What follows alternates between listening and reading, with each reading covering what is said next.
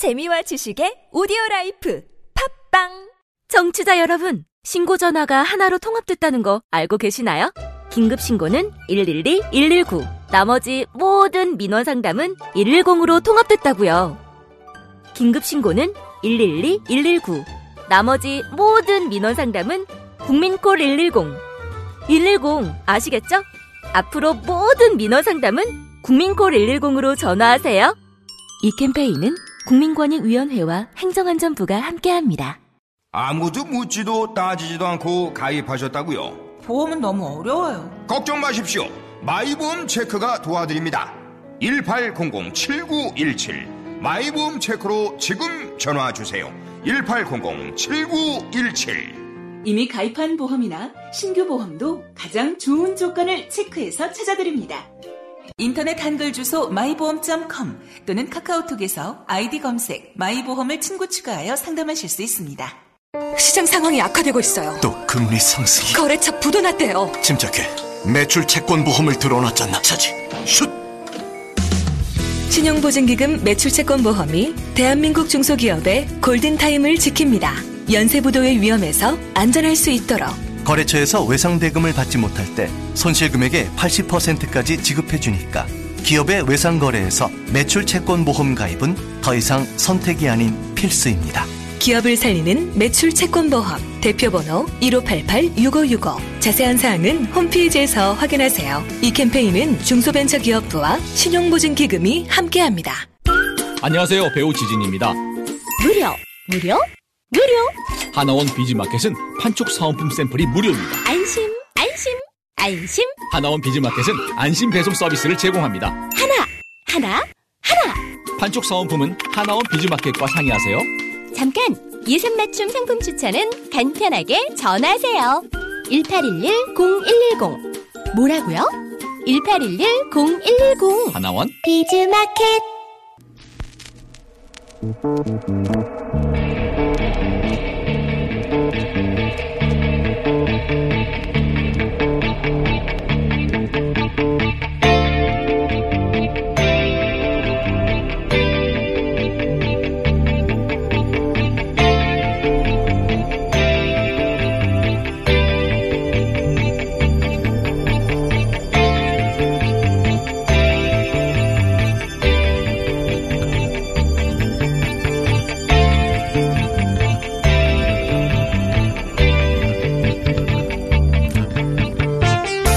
안녕하세요. 김호준입니다. 최저 임금 인상으로 일자리 오히려 줄어 어제자 한국경제신문의 기사 제목입니다. 최저임금의 급격한 인상으로 저소득층은 일자리를 잃고 자영업자는 가게 문을 닫을 수밖에 없다. 이 기사의 결론입니다. 그런데 올해 1월부터 7월까지 통계를 보면 고용원이 없는 자영업자는 줄었지만 그러니까 종업원이 없어 최저임금과 무관한 자영업자 수는 줄었지만 고용원이 있는 실제 임금 영향을 받는 자영업자 수는 오히려 늘어났습니다. 이 기사의 주장과 정면으로 배치되죠. 또 한국경제는 지난 8월 24일에는 최저임금 부담 식당에서 해고된 50대 여성 숨져라는 제하의 기사에서 최저임금 때문에 대전에 사는 한 여성이 자살했다는 기사를 냈습니다. 자유한국당 김성태 원내대표는 이 기사를 거론하며 소득 주도 성장의 실패라는 걸 인정하려며 공세를 폈었죠. 하지만 지난 7월 대전에서 50대 여성이 자살한 사건 자체가 존재하지 않는다는 대전 지방경찰청의 발표가 있었습니다. 최저임금으로 자살한 50대는 아예 없었던 겁니다. 경제는 망했고 민생은 배신당했다는 프레임으로 등장했던 기사가 이런 식입니다. 우리나라 신문 1등부터 5등까지가 전부 보수지의 경제지죠. 이들이 지난 두 달째, 지달, 아, 지난 두 달간 이런 기사를 내고 있습니다. 대단합니다. 김호중의 감탄이었습니다.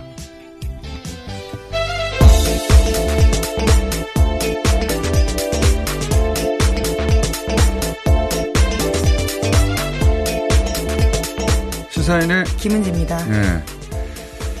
어, 뭐, 부수지, 경제지가 계속해서 그런 유의 기사를 내고 있다는 건 저희가 몇 번 지적했는데 어, 한국 경제 같은 경우에 8월 24일 예, 이 기사는 사실은 어, 이런 류의 기사 중에 두고두고 회자될 기사예요. 예.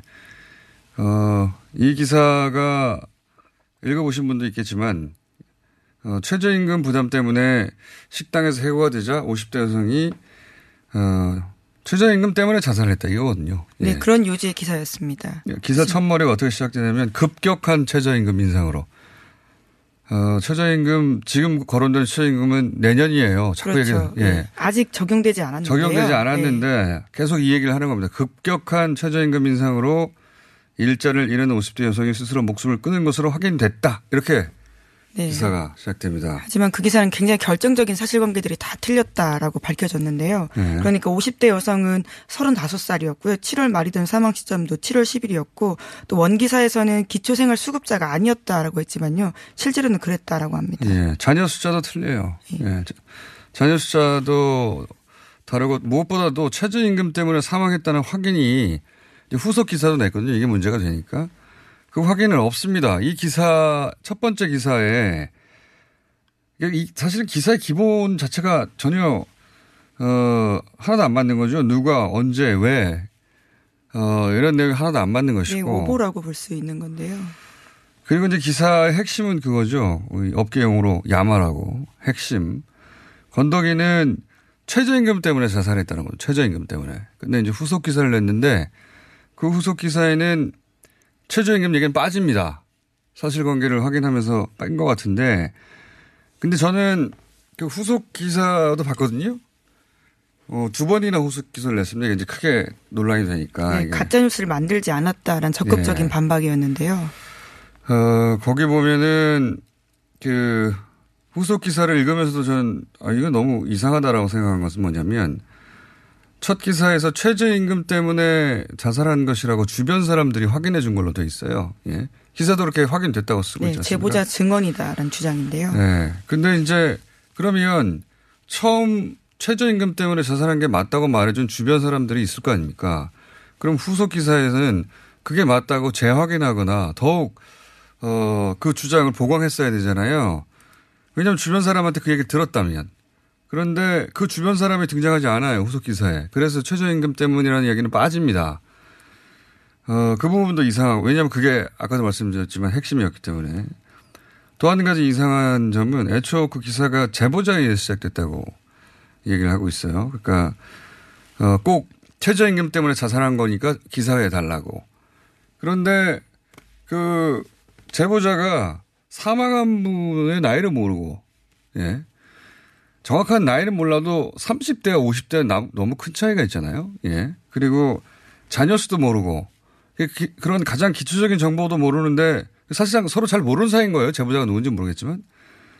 근데 어떻게 당사자가 최저임금 때문에 자살한다는 이 죽음의 가장 내밀한 사정을 압니까? 저는 그게 앞뒤가 안 맞다고 생각해요. 어, 아, 그 양반이 자살한 이유는 이러이러한 거라고. 보통 이런 이야기를 가장 가까운 사이에 속내를 털어놓은 사이에나 알 수 있는 거란 말이죠. 근데 그 제보자라는 분이 30대인지 50대인지도 모르고 자녀 숫자도 모르는, 모르는 사람인 거예요. 예, 기초생활 수급자라는 사실도 굉장히 중요한 부분이었을 텐데 그 네. 부분도 틀렸다라고 그렇죠. 합니다. 그, 그, 그 부분과 최저임금하고 다, 부분이, 예, 예, 다- 사회적 약자가 그렇게 됐다는 거거든요. 물론 한국 경제 쪽에서는 이게 최저임금과 소득주도 성장을 흠집내려고 그런 게 아니다. 이렇게 항변을 하고 있는데, 네, 그래서 더 이상 확대하지 않았으면 좋겠다라고 이야기하고 있는데요. 어, 저는 적어도 이건 확실한 것 같습니다. 뭐냐면, 어, 가장 기초적인 사실관계가 확인이 안 됐잖아요.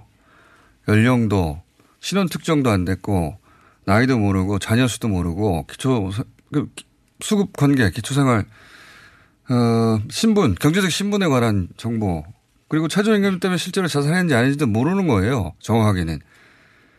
그런데 제보자가 있었다고 치면 그 제보자의 말을 듣고 어, 경찰에 비슷한 사례가 있는지 전화 한번 한 다음에 바로 기사를 써버릴 만큼 이 소득주도 성장을 공격하고 싶은 마음이 너무 강했다. 이것까지 부인, 부인합니까?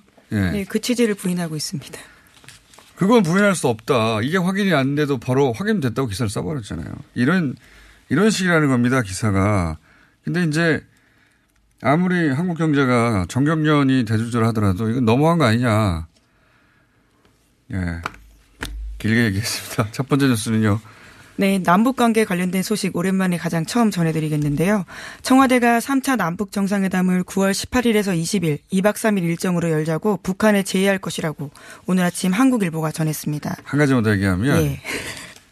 좀만 취재해 보면 요즘 식당에서 최저임금 받고 일하는 사람 없어요. 네, 그리고 사실 이 정도 취재 가지고요. 이런 예민한 기사를 쓴다라는 것은 사실 언론사에서 상당히 쉽지 않거든요. 그러니까요. 네. 뭐 맞는 게 하나도 없는데 뭐 억울할 게 어디 있습니까? 이 기사를 내놓고.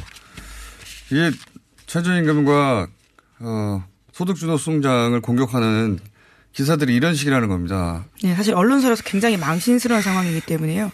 자. 기사를 이미 삭제하기까지 했었습니다. 그리고 나서 이제 해명 예. 혹은 보강 취재를 했죠. 예.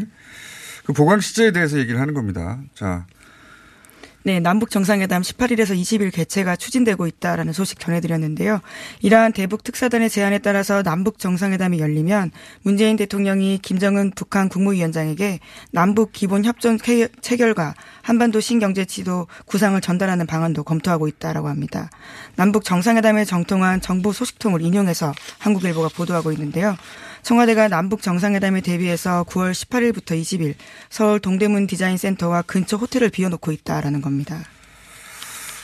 그렇군요. 그러니까 전체적으로 보자면 구구절 지나고 나서 그리고 어 25일이 유엔 총회거든요. 시작이. 네, 뭐 물론 총회 시작은 18일이긴 한데요. 27일 날 문재인 대통령 연설이 예정되어 있고요. 또 29일에는 북한 수뇌부의 연설이 예정되어 있습니다. 본격적으로 그 유엔 총회가 아마 25일부터 그 전에 단계하고 다르게 이때 뭐 중요한 연설하고 그럴 거예요 아마 근데 예, 구상은 이제 뭐 누구나 예상 가능하듯이 남북 정상 회담 하고 나서 어 유엔 총회에 함께 예, 문재인 대통령과 김정은 위원장이 함께 참석하고자 하는 보관이 이제 안에 깔린 거라고 봐야 되겠죠. 당연히 그러니까 유엔 총회 직전에 이걸 하는 거겠죠. 유엔 총회 직전에 이걸 한다는 얘기는 사실 만약에 이때 북한을 간다면 얘기가 됐다는 거겠죠. 사전 조율로 어느 정도. 최종적으로 어, 정상에 만나서 확정하는 단계일 것이고, 예. 이건 그러면 앞으로 한 2주 정도는 이 국면이 계속 네, 지속되겠네요. 딱 2주 예. 남았습니다. 만약에 18일 날 개최가 된다면인데요. 물론 대북 특사단이 이런 제안을 하고 북한이 받아야 될 상황이긴 한데 날짜상 그렇습니다. 그렇게 하겠다는 계획이라는 게 너무 열심히 드러나고 근데 최근 그 미국하고 중국하고 이제 트럼프 대통령이 중국 핑계를 대면서 어 북한을 안 갔잖아요. 아, 저 트럼프를 안 폼페이오, 보냈잖아요. 예, 예.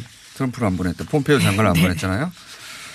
어 근데 굉장히 뭐랄까요? 어 이게 사실이라면 의미 있는 기사가 하나 나왔어요. 시진핑이 시진핑 주석이 구구절에 참석하지 않을지도 모른다. 네, 라는 그렇죠. 기사가 났습니다. 네, 관련된 기사들이 있는데요. 오늘 아침 동아일보가 그런 분석을 내놨습니다.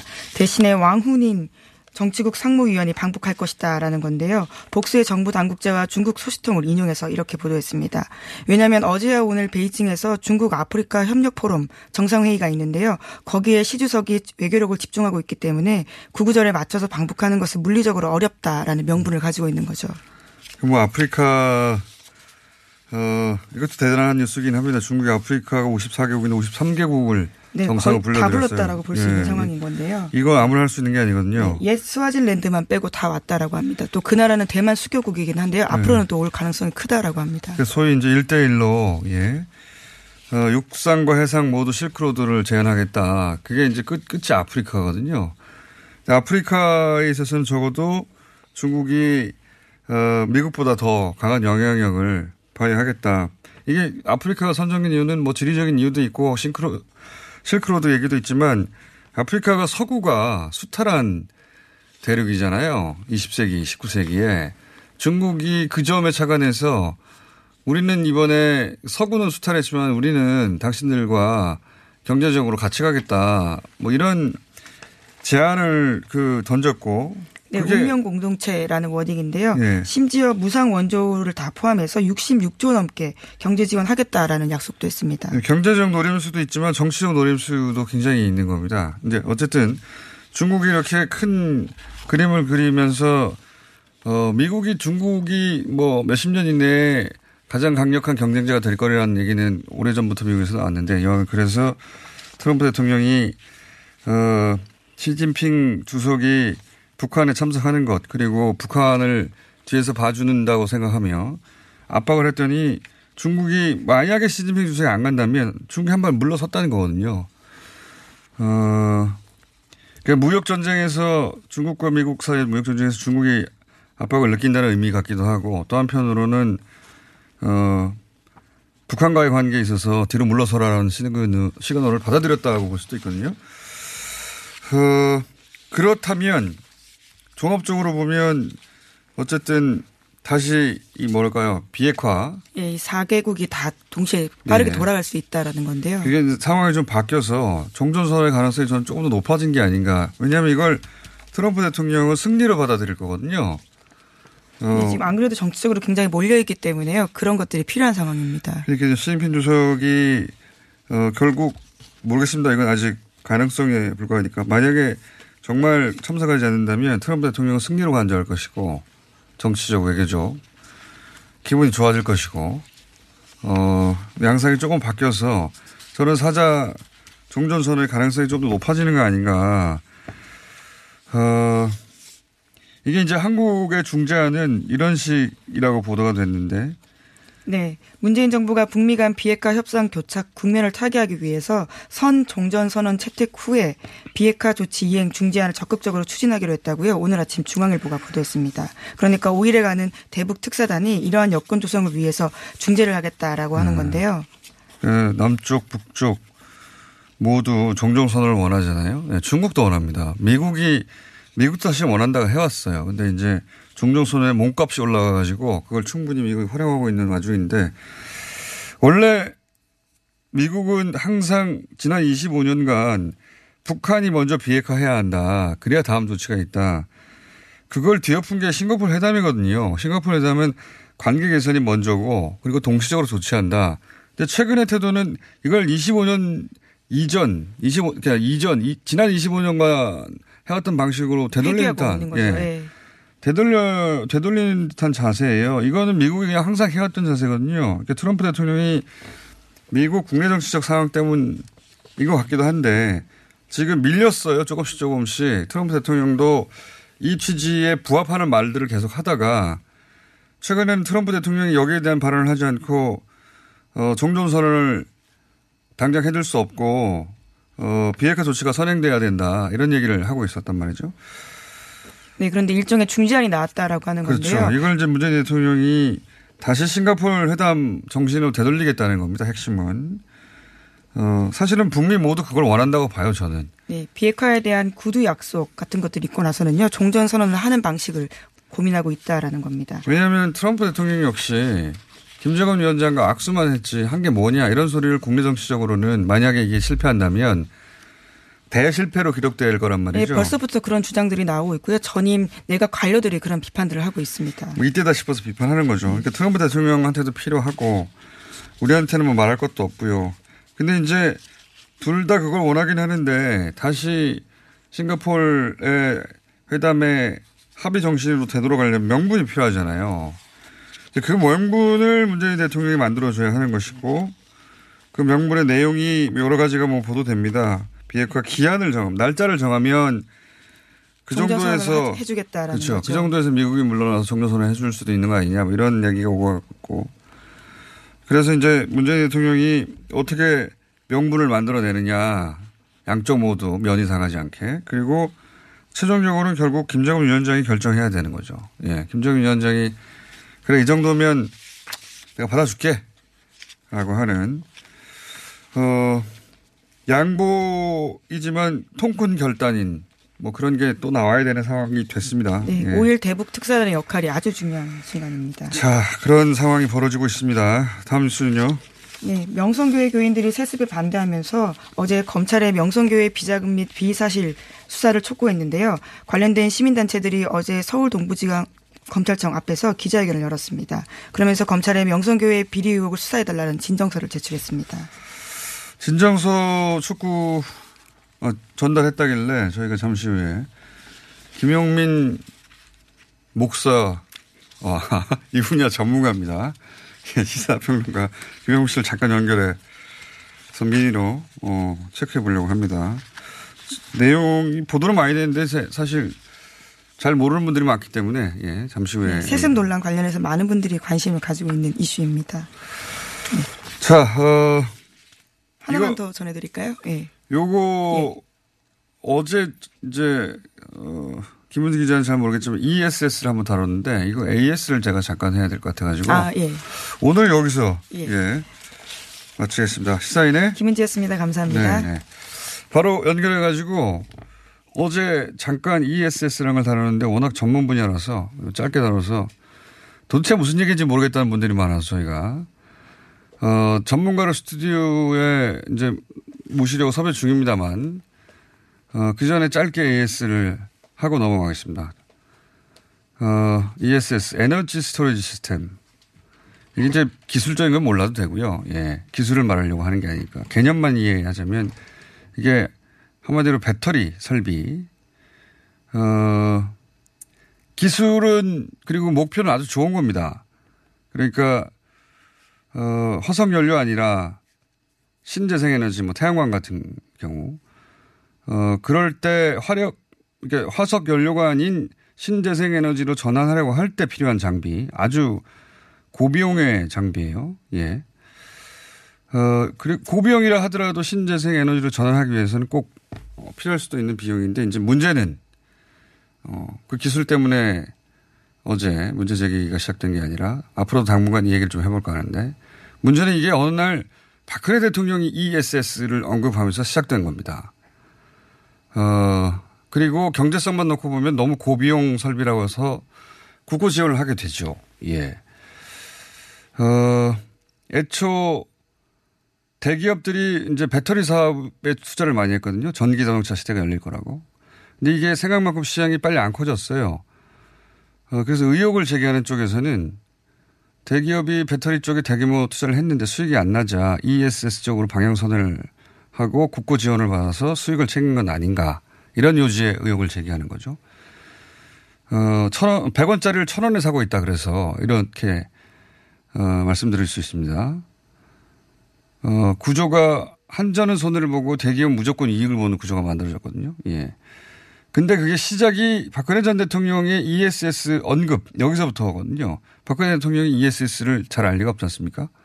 전문가 대단히 전문가 영역인데. 근데 누군가 박근혜 대통령으로 하여금 ESS를 언급하게 했죠. 그 누군가는 모르겠습니다. 누군지. 그리고 나서 한전이 무조건 손해를 보고 대기업은 무조건 여기서 대기업은 삼성 SDI 같은 곳입니다. 무조건 이익을 보는 구조가 그때 만들어졌거든요. 예. 어, 그리고 그 결과로 어, 거기서 그친 모르겠는데 어, 가정용 전기를 쓰는 일반 소비자들이 누진제 폐지하자고 하니까 한전은 적자라고 맞서거든요. 알고 보니까 그 적자 중에 몇백억 이상이 바로 이 ESS 때문에 나는 것이었다. 어, 그래서 저희가 주목하는 겁니다. 대기업이 이득을 보는 사이에 우리도 모르게 우리는 손해를 보고 있었다. 일반 시민들이. 자세히 들여다볼 필요가 있어서 언급했고 앞으로 좀 더 자세히 들여다보겠습니다. 자, 명성교회 이야기 잠깐 해보겠습니다. 예. 어, 명성교회 사회습 사태 기사는 많이 나왔습니다만 핵심이 뭔지 어, 이 분야의 최고 전문가라고 할 수 있습니다. 김영민 씨 연결됐습니다. 안녕하십니까? 네, 안녕하십니까. 김영민 씨 지금 안수 목사입니까? 아니면 전도사입니까? 아니면 정확히 어떻게 됩니까? 전도사인데요. 예. 전도사 그 이상이라고 저는 스스로. 전, 전도사 그 이상이라고. 아, 그래요? 목사라고 불릴 수는 없습니까? 현재? 제가 아직 그, 어, 신학대학원 졸업 준비 중이라서 예. 시간은 남아있지만은 뭐, 개신교계의 사정 이런 것들은 뭐 저만큼 예. 뭐 관련 논문으로 박사도 받으셨기 때문에 예, 예. 박사 학위를 취득하셨어요? 예, 그렇습니다. 그렇습니다. 아, 박사님이군요, 이제. 예, 예. 자, 어, 이거 여쭤보겠습니다. 예. 이게 세습, 명성교회 세습 기사는 많이 됐는데, 예. 문제 핵심이 뭔지 간단하게 정리를 해주세요. 예, 그 명성교회는 세계에서 가장 큰 장로교회라는 평가를 받고 있는데요. 이 교회 교인이 되겠다면서 등록한 사람이 10만 명이지만 뭐 실제로는 아, 매주 한 2만 명 정도 출석하는 것으로 파악되고 있습니다. 예. 하여간 이 교회는 엄청난 물적 자원을 갖고 있어요. 서울 강동구 명일동 일대에서 이 교회는요. 그 교회 나가지 않으면 장사도 어렵고 심지어 정치하기도 어렵다 이런 말이 있을 정도로 그 정도요? 인적 물적 네트워크가 아, 막강합니다. 이 교회 직전 담임 목사는 대한예수교 장로회 통합교단의 총회장까지 지낸 김사만 목사고요. 지금 담임 목사는 아들인 김하나 목사인데 그런데 이 부자가 하나님의 뜻이라면서 수차례에 걸쳐서 세습 절대 안 하겠다고 약속을 했어요. 음. 또 자기들 말로 따져보더라도 하나님 뜻에 역행하는 세습을 하고 말았는데요. 2014년 교단 헌법을 바꾸면서까지 교단이 세습을 안 하기로 했는데 자 최근에 교 총회사나 교단 총회사나 재판국이 이 세습은 정당하다 라면서 어. 엉뚱한 유권 해석을 내렸어요. 자, 잠깐만요. 예, 교단에도 헌법이 있어요? 예 그렇습니다. 어. 이제 왜 교회가 뭐 네. 사회의 한 부분인데 헌법까지 있느냐? 이제 예전부터 교회는 어, 성스러운 음, 하나님의 영역과 어, 이 세속의 영역인 국가 사회가 있다 이렇게 봐서 그 교회를 하나의 어떤 어, 이 나라의 형태로 아하. 어, 인식하는 아. 경우가 많이 있습니다. 오랜 전통이고요. 그래서 그렇군요. 하나님의 도성, 세상의 도성 이렇게 나눠서 음. 어, 그런 음, 그러니까 하나님의 도성이 따로 있기 때문에 네. 어, 이 현실 세계에서는 국가가 있지만 우리 어, 영적으로는 우리만의 나라가 있다 이런 의미군요. 그렇죠. 그래서 예, 뭐 그래서 헌법이 있다. 있고, 뭐 음, 재판국도 있어요? 그 재판국? 예, 재판국이 예, 사법부 대신에 하나님의 나라 재판국이라는 게 있는 거군요, 네, 말하자면. 그렇습니다. 이 교단 아. 재판국이 있습니다. 근데 이 재판국에서 이 세습을 인정했어요? 예, 그렇습니다. 어, 참- 이게 헌법은 그렇게 어, 세습하지 말라고 그랬는데 어떻게 재판국이 인정하죠? 헌법은 뭐냐면은 어 이제 퇴임하려는 목사가 네. 퇴임하려는 목사가 세습하면 안 된다 이렇게 돼 있는데 이 김사만 목사의 경우는 자신이 먼저 퇴임하고 2년 지나서 아들이 이제 넘겨받은 거예요. 그래서 퇴임하려는 목사는 아니죠. 아, 진짜 그런 이유입니까? 예, 그렇습니다.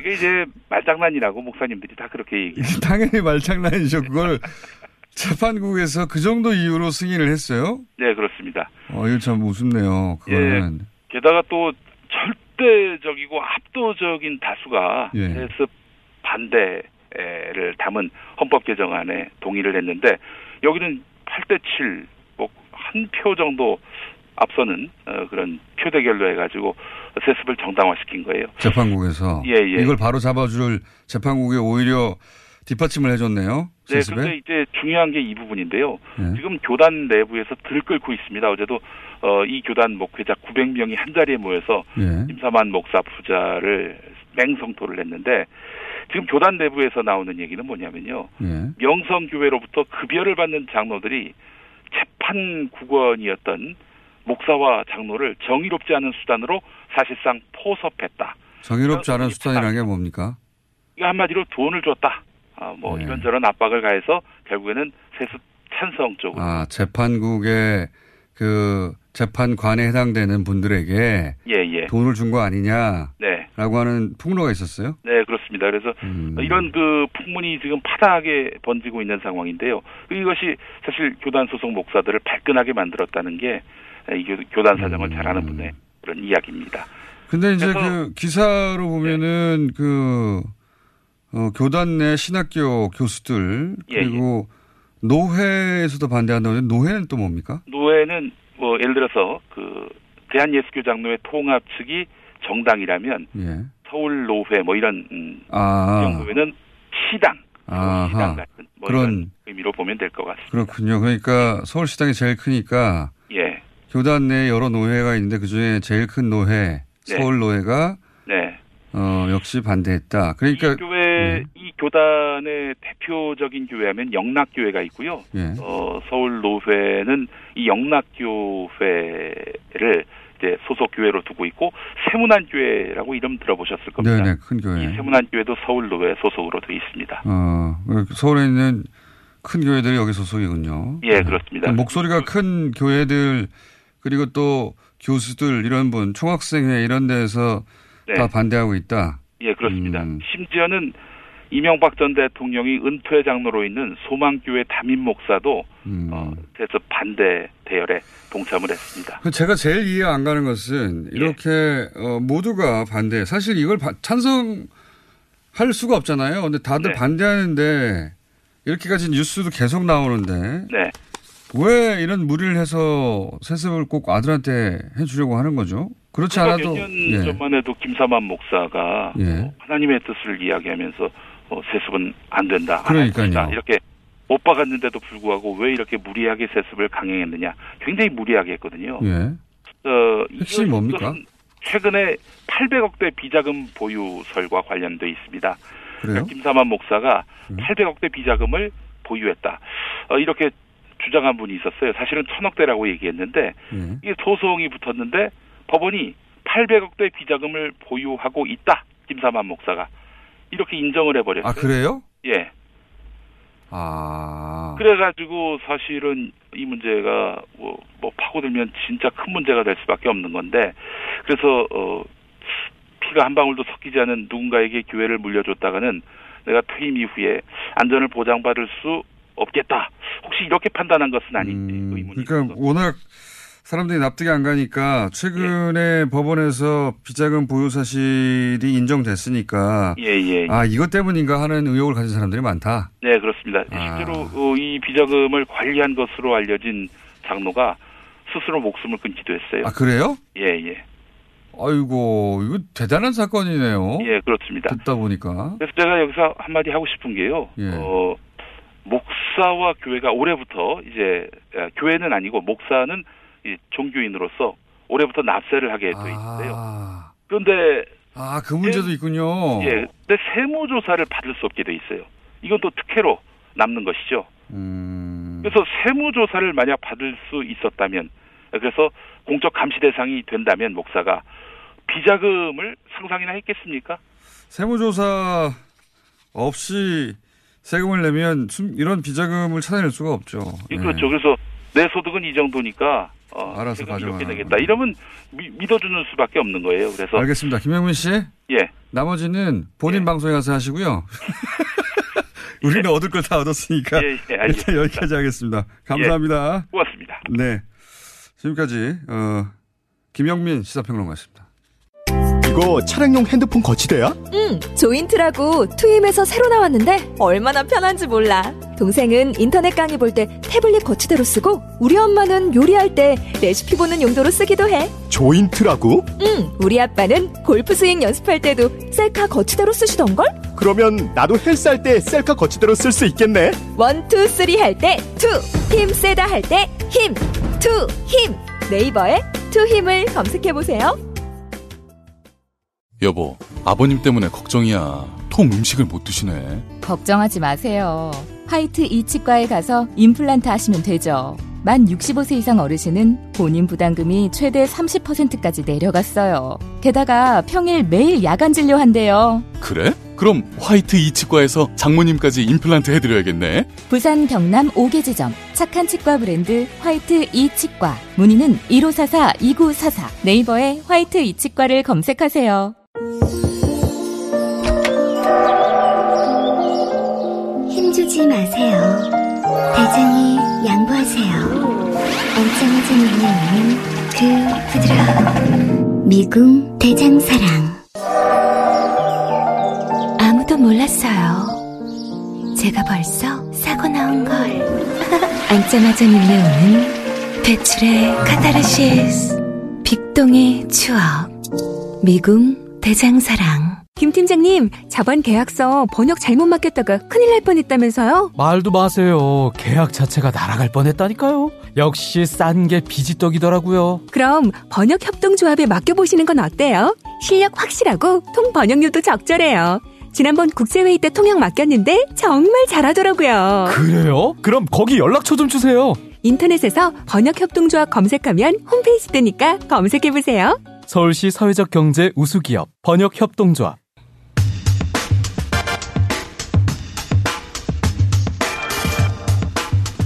금감원이 삼성 바이오로직스 재감리 돌입한 지 한참 됐죠. 예. 어, 삼성 바이오로직스 뻥튀기죠. 예, 분식회계. 과연 제대로 밝혀질 수 있을까?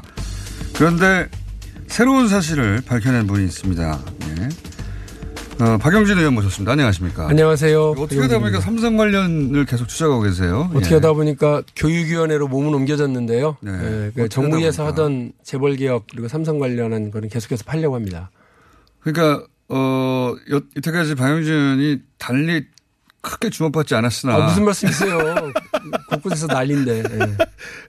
갑자기 삼성 관련 몇 가지 특종을 내시면서 계속 근데 이번에도 대단한 이거는 이때까지 어떻게 발견되지 않았는지 의, 의, 의아할 정도의 실제로 그 지금 뭐 말씀하시는 것이 삼성 바이오로직스의 가치, 기업 가치를 평가하는 데 있어서 재무제표를 동원했다거나 그 회사가 가지고 있는 현금 혹은 그 회사가 빚지고 있는 채무가 얼마인지 등등을 회계적으로 다 분석한 것이 아니라 네. 지난번에 김경률 회계사를 모시고 말씀하신 것처럼 그냥 시중에 떠돌고 있는 증권사의 리포트 6개를 쭉 더해서 나누기 6 네. 하는 초등학교 수준의 회계 보고서를 네, 냈다라고 그건 전- 하는 사실은 아무도 몰랐어요. 왜냐하면 그러니까요. 그걸 처음 알아는 잠깐만요. 예, 예. 사전 이야기를 또 잠깐 하고 여러 번 한 얘기지만 예, 예. 처음 듣는 분들도 있을 수 있으니까 어 승계를 위해서 예. 그렇죠. 이재용 부회장이 어, 삼성그룹 물려받아야 되는데 네. 어, 삼성전자를 그러면 지배해야 되는데 삼성전자가 삼성그룹에 미치는 영향이 막대하기 때문에 그렇습니다. 근데 본인이 삼성전자 주식이 없었던 겁니다. 근데 이 주식을 돈 주고 살려니까 너무 아까운 거죠. 이건 추정입니다. 너무 아깝다는 마음은. 엄청 비싸요. 그 네. 그러니까요. 네. 그럼 어, 사대를 엄청 털어야 되는 거죠. 그랬다면 사실 이런 문제는 발생하지 않았는데 본인의 돈을 들이지 않고 삼성전자 주식을 확보하는 방법이 뭐가 있, 느냐 있었던 겁니다. 삼성전자 주식을 4% 이상 보유하고 있는 삼성물산을 그렇습니다. 본인이 최대 개인 최대 주주인 제일모직과 합병을 시킨 다음에 어 그 합병된 회사를 통해서 삼성전자를 지배하는 거죠. 네. 삼성전자에 말씀하신 것처럼 삼성전자가 삼성그룹 전체가 한 420조 정도 기- 가치인데요. 그 중에 340조를 차지하니까 그러니까. 거의 뭐 삼성전자가 삼성그룹을 대표한다고 봐야죠. 절반이 아니라 3분 2라고 해도 됩니다. 근데 네. 여기에 여기에 어 이거를 저기 저 지배하는 데 있어서 핵심이 삼성생명이고요. 네. 그다음에 삼성물산입니다. 예. 근데 삼성생명은 아빠가 20%가 넘게 가지고 있고 그렇죠. 또 삼성물산이 19% 이상을 가지고 있으니까 그, 그 걱정이 없는데. 그렇죠. 이 삼성물산을 이건희 회장입니다. 예, 예. 삼성물산을 어, 이렇게 어저 지배를 하게 되면 삼성생명도 지배하는 하게 되고요. 또 그 자체로 4.6%의 삼성전자 주식을 그렇죠. 가지고 있으니까 이게 핵심이에요. 그렇죠. 삼성전자. 그런데 문제는 뭐냐면 잠깐만요. 그러니까 삼성전자 주식을 이재용 부회장이 안 가지고 있었다는 겁니다. 삼성, 전자는 가지고 있습니다. 0.6을 가지고 아니, 그러니까 있고요. 너무 적다는 거죠. 제 말은. 삼성물산 게 없는 거예요. 삼성물산은 단 한 주도 없었어요. 그, 그, 그것도 맞지만 예.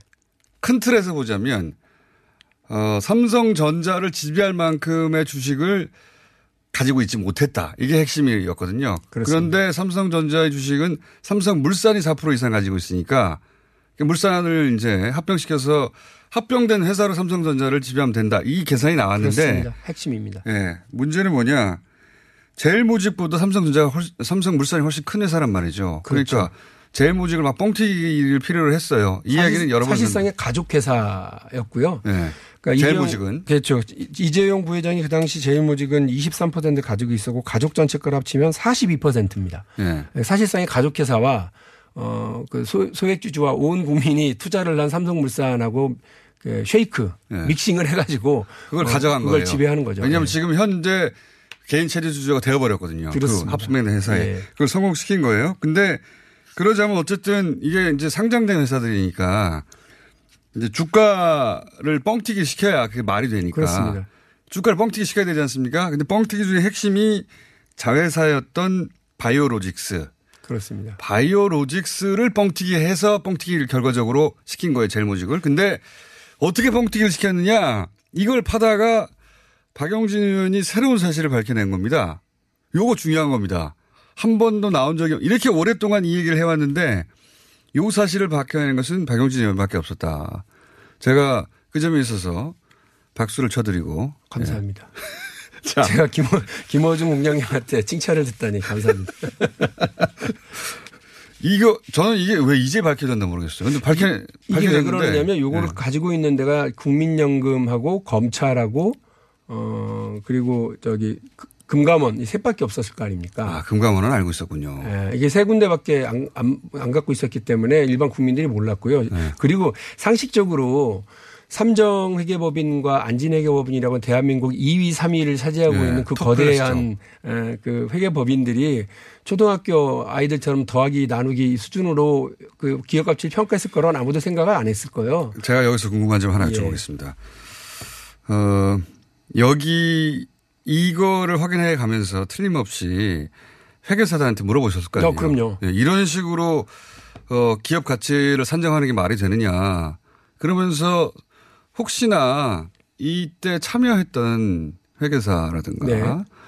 어, 누군지 특정 안 하셔도 됩니다. 이 작업에 참여했던 회계사한테 뭔가 들으신 얘기 없어요? 아니요, 그 직접 들은 건 없고요. 그 있는 다른 건 회계법인의 있는 다른 표정인데. 다른 저 어, 이 관련 예. 이거 이제 감사 기준 위원회라고 그럽니다. 회계 감사 기준 위원회 참여하고 있는 아, 핵심 간부들 어, 이- 이분들한테 들은 얘기로는 처음에는 제가 이렇게 이렇게 증권사 리포터를 더한 다음에 나눠도 되냐 막 웃죠. 다섯 개 증권사가 평가한 가치를 여섯 개, 예. 여섯 개 더하기를 한 다음에 나누기 6을 하는 겁니다. 예. 이게 말이 되나요? 예, 어디는 어디는 그 기준을 어디는 그걸 구조로 하고 어디는 3초 3조로 하는데도 불구하고 일단 더해. 그래서- 증권사가 그래서 어- 나눠.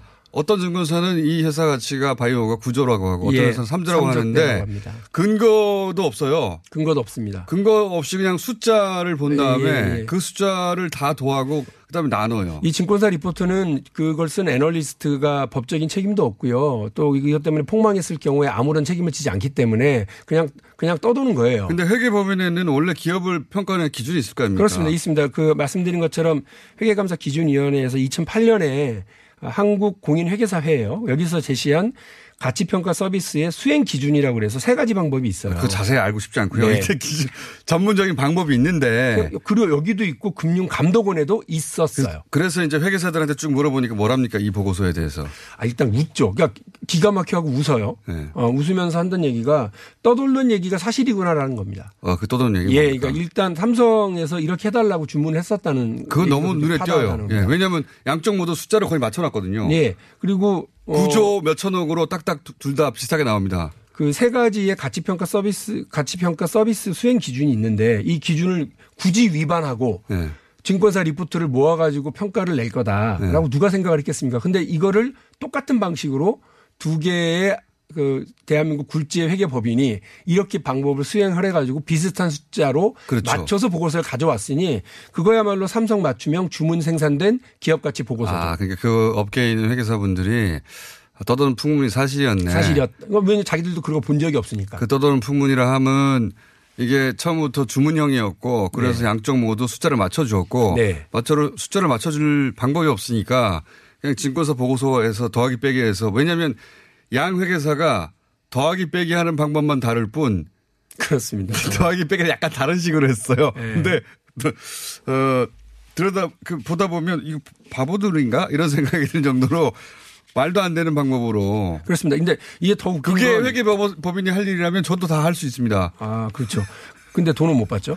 근데 여기는 돈 많이 받았을 거고요. 그 제가 재미있는 건 이거를 국회에서 네. 금융위원회 부- 부위원장한테 물었습니다. 네. 아, 이렇게 해도 되냐? 네. 아, 그랬더니 이 부위원장의 대답이 김용범 금융위 부위원장 그리고 요즘 말이 많았던 증권선물위원회 증선위 네. 위원장입니다. 증선위에서 바로 이거를 뻥튀기라고 결론 내야 되는데 안 내리고 예. 다시 백한 거죠 지금. 뭐라고 그러냐면 아 이거는 또 있을 수 있는 방법이다 이렇게 얘기를 하고요. 그다음에 야, 그 말이 안 된다. 이거 평가를 어, 요청한 측에서 네. 기업 측에서 이걸 어떻게 받아들이냐의 문제지 이거 별 문제 없는 것처럼 얘기를 해요. 말이 안 되는 그 소리 아닙니까? 제가 그래서 그 발언을 그대로 따서 네. 그, 그 아까 제가 말했던 그 회계사들한테. 회계사들에게 또 네. 물어봤습니다. 했더니 누가 누가 얘기했는지 얘기 안 하고 했더니 네. 이거를 박장대소를 하면서 이런 얘기를 누가 하냐. 네. 어? 그러면서 하는 말이 뭐냐면 이것도 제가 국회에서 그대로 한 얘기입니다. 전례를 유례를 찾아볼 수 없는 네. 황당한 해괴한 방식이다. 그게 야 금융위의 네. 부위원장. 저는 그게 더 황당. 그 답변이 더 황당했어요. 금융위 부위원장이자 이 어, 삼성 바이오로직스 증권선물위원회 위원장. 예. 바이오로직스 위원장. 예. 바이오로직스가 이게 뻥튀기냐 아니냐를 판결해야 될 거기에 책임자가 네. 책임자가 이거 문제 없다고 말했다. 그래서 야. 저는 아니 국회에서 저렇게 얘기를 하나 그래서 제가 물어봤죠. 지금 국회 대한민국 국회에서 대한민국 금융위원회 부위원장님이 어, 이런 방식으로 앞으로 기업 평가 하셔도 된다라고 지금 공개적으로 얘기하는 거냐? 책임질 수 있냐? 그걸 왜 제가 책임지냐? 이러면서 책임질 수- 이게 재밌었어요. 그러니까 황당한 일이 지금 대한민국에서 황당하네요. 벌어지고 있는 거고요. 굉장히 황당하네요. 예, 국민들 상식과 회계사들의 업무 기준에서 완전히 벗어난 안 일을 계시면 안. 되는 거 아닙니까? 그분요? 예. 아, 그분 제가 인사권자가 아니니까 이렇게 저렇게 말은 못 하겠습니다만 금융위가 그런 거를 일이었습니다. 판단하라고 있는 곳인데 거꾸로 말이 안 되는 소리를 하면 어떡합니까? 우리가 여기서 놓치지 말고 보- 봐야 될 게 뭐냐면 그러면 만일에 이게 저희가 지금 제기하고 있는 여러 문제점 삼성 맞춤형 주문형 생산된 이 기업 가치 보고서가 어떻게 쓰였느냐 예. 공장장 말씀하신 것처럼 이것이 삼성 삼성 물산은 어 가치를 다운시키고 제일모직은 가치를 뻥튀기 시켜서 예. 이재용 부회장에게 유리한 방식으로 가게 했다라고 한다면 예. 이게 광범한 사전에 모의된 경영권 승계를 위한 작업이다라고 볼 수 있는 것 아니겠습니까? 그거를 저희가 의심하고 있는 거죠. 이것을 지금. 검찰이 확인하는 거죠. 하- 검찰이 확인해야 된다고 저는 보는데 이 부분이 확인되게 되면 그 박근혜 대- 전 대통령 재판에서 1심, 2심이 서로 다릅니다. 그래서 2심에서는 광범한 경영권 승계에 대한 모의가 있었다 라고 하는 것이 확인이 됐고요. 이- 근데 이재용 부회장은 1심에서는 그게 있었다고 확인이 됐다가 2심에서는 경영권 승계를 위한 사전 모의가 없었다라고 해서 예. 틀려난 거거든요. 그렇죠. 그런데 유독 튀는 판결이 한 번 있었죠. 예. 예. 이, 이, 이 제가 이번에 알아낸 사실을 검찰이 정영식 판사님입니다. 네. 검찰이 분명히 수사를 해서 삼성이 이렇게 맞춤형 주문을 해달라고 요구한 것이 사실이라고 한다면 그리고 거기에 맞춰서 삼정과 안진 두 회계법인이 거기 맞춤형으로 해서 내준 것이 사실이라고 한다면 그들에 대한 각각의 처벌은 처벌이고요. 이재용 부회장에게 삼성그룹 전체 경영권을 승계하기 위해서 자- 광범한 모의가 있었다고 하는 게 확인이 되는 거고 그러면 대법원이 이 판, 이 수사 결과를 기다렸다가 대법원 판결을 내리는 것이 맞다는 겁니다. 그러니까 지금은 지금 말씀하신 핵심은 삼정과 안진이라고 하는 국내 최고의 네. 두 회계 법인이 어 다른 일반적인 회계사들이 이게 말도 안 되는 소리라고 하는 방식으로 주문 생산된 게 아닐까? 그러니까 바이오로직스의 최종적인 시장 가치를 이 숫자로 평가해 달라고 삼성의 주문이 들어갔고 그거를 거꾸로 방법이 없으니까 이런 황당한 방법으로 맞춰준 게 아닐까 하는 어, 의혹에 대해서 수사를 해야 하고 해야 됩니다. 수사를 해야 돼. 왜냐하면 이게 어려운 수사가 아닐 것 같아요. 아, 그럼요. 여기 참여했던 회계사들 쭉 불러가지고 어떻게 이렇게 나왔냐. 이게 네. 왜 업계에서는 절대 말도 안 된다고 하는데 이런 방법을 했고 하필 두 전혀 다른 회계법인이 그렇게 황당한 방법으로 해서 비슷한 숫자를 만들어냈느냐. 이거 주문받은 거 아니냐. 이거 조사하라, 하라고 하시는 거잖아요. 예, 저는 그거를 좀 주장을 하고 있는 거고요. 행여나 검찰이 수사를 끝내기도 전에 대법원이 후다닥 어, 판결 내려갖고 통과시켜버리고 끝내버릴까 봐서 걱정인 거죠. 음. 어. 그리고 우리가 또 재미있는 거는 네. 제가 지금 말씀드렸잖아요. 세 개의 기준이 있다. 네. 회계적인 기준이. 근데 그걸 다 20초 무시하고 남았습니다. 했다. 네. 했는데 어, 금융위원회에도 그런 기준이 있었는데 네. 이게 해필 요거 가치 평가서를 내, 내기 바로 전해인 2014년 7월에 네. 이 기준을 금융위원회가 없애버려요. 규제 완화라는 이름으로. 아, 대단하네요. 그러니까 뭐 어떻게 보면 대단합니다. 그 CCTV를 꺼버린 거라 아니냐라고 하는 대단합니다. 의혹이 들 정도입니다. 금융위가 삼성과였나요? 박영진 의원이었습니다. 감사합니다. 네, 고맙습니다.